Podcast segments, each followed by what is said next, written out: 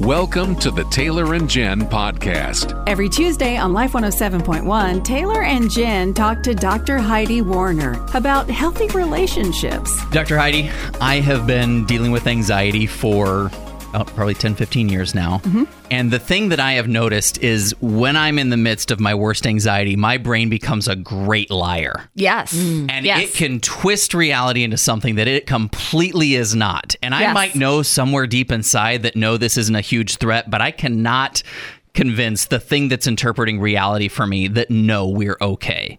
Is there a way to almost like reach inside my brain and flip a switch and be like, quit screaming at me?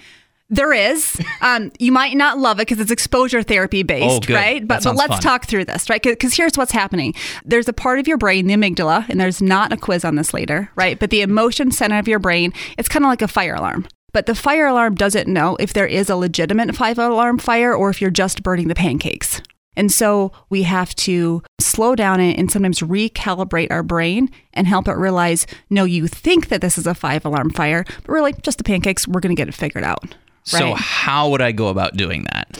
what we need to do is we need to put ourselves in a situation where we're feeling anxious and give our brain a chance to calm down because that, that anxiety response is only going to last about 15 minutes unless you're rehearsing the fear and rehearsing the worry so if you're saying things like this is terrible this is awful i'm not going to survive this yep it's going to last longer than 15 minutes right but if let's say you have social anxiety and you go into a social situation that's a stretch for you your brain does a fire alarm thing, you feel terrible. If you say, Yeah, I feel terrible, I can survive feeling terrible. Because when we leave an anxiety situation to make anxiety go away, anxiety gets stronger. We do not want anxiety to get stronger. It's almost like you reward your brain for backing away from the anxiety. Absolutely. Because next time you feel anxious, like, you know what worked really well before? Leaving worked really well before. Mm. Right. So then you're going to want to leave to make the anxiety go down again. But if you can sit with it, if you can tolerate that anxiety, which is going to feel awful, you can get through the other side. And your brain will have learned, oh, I felt really terrible, but I survived it.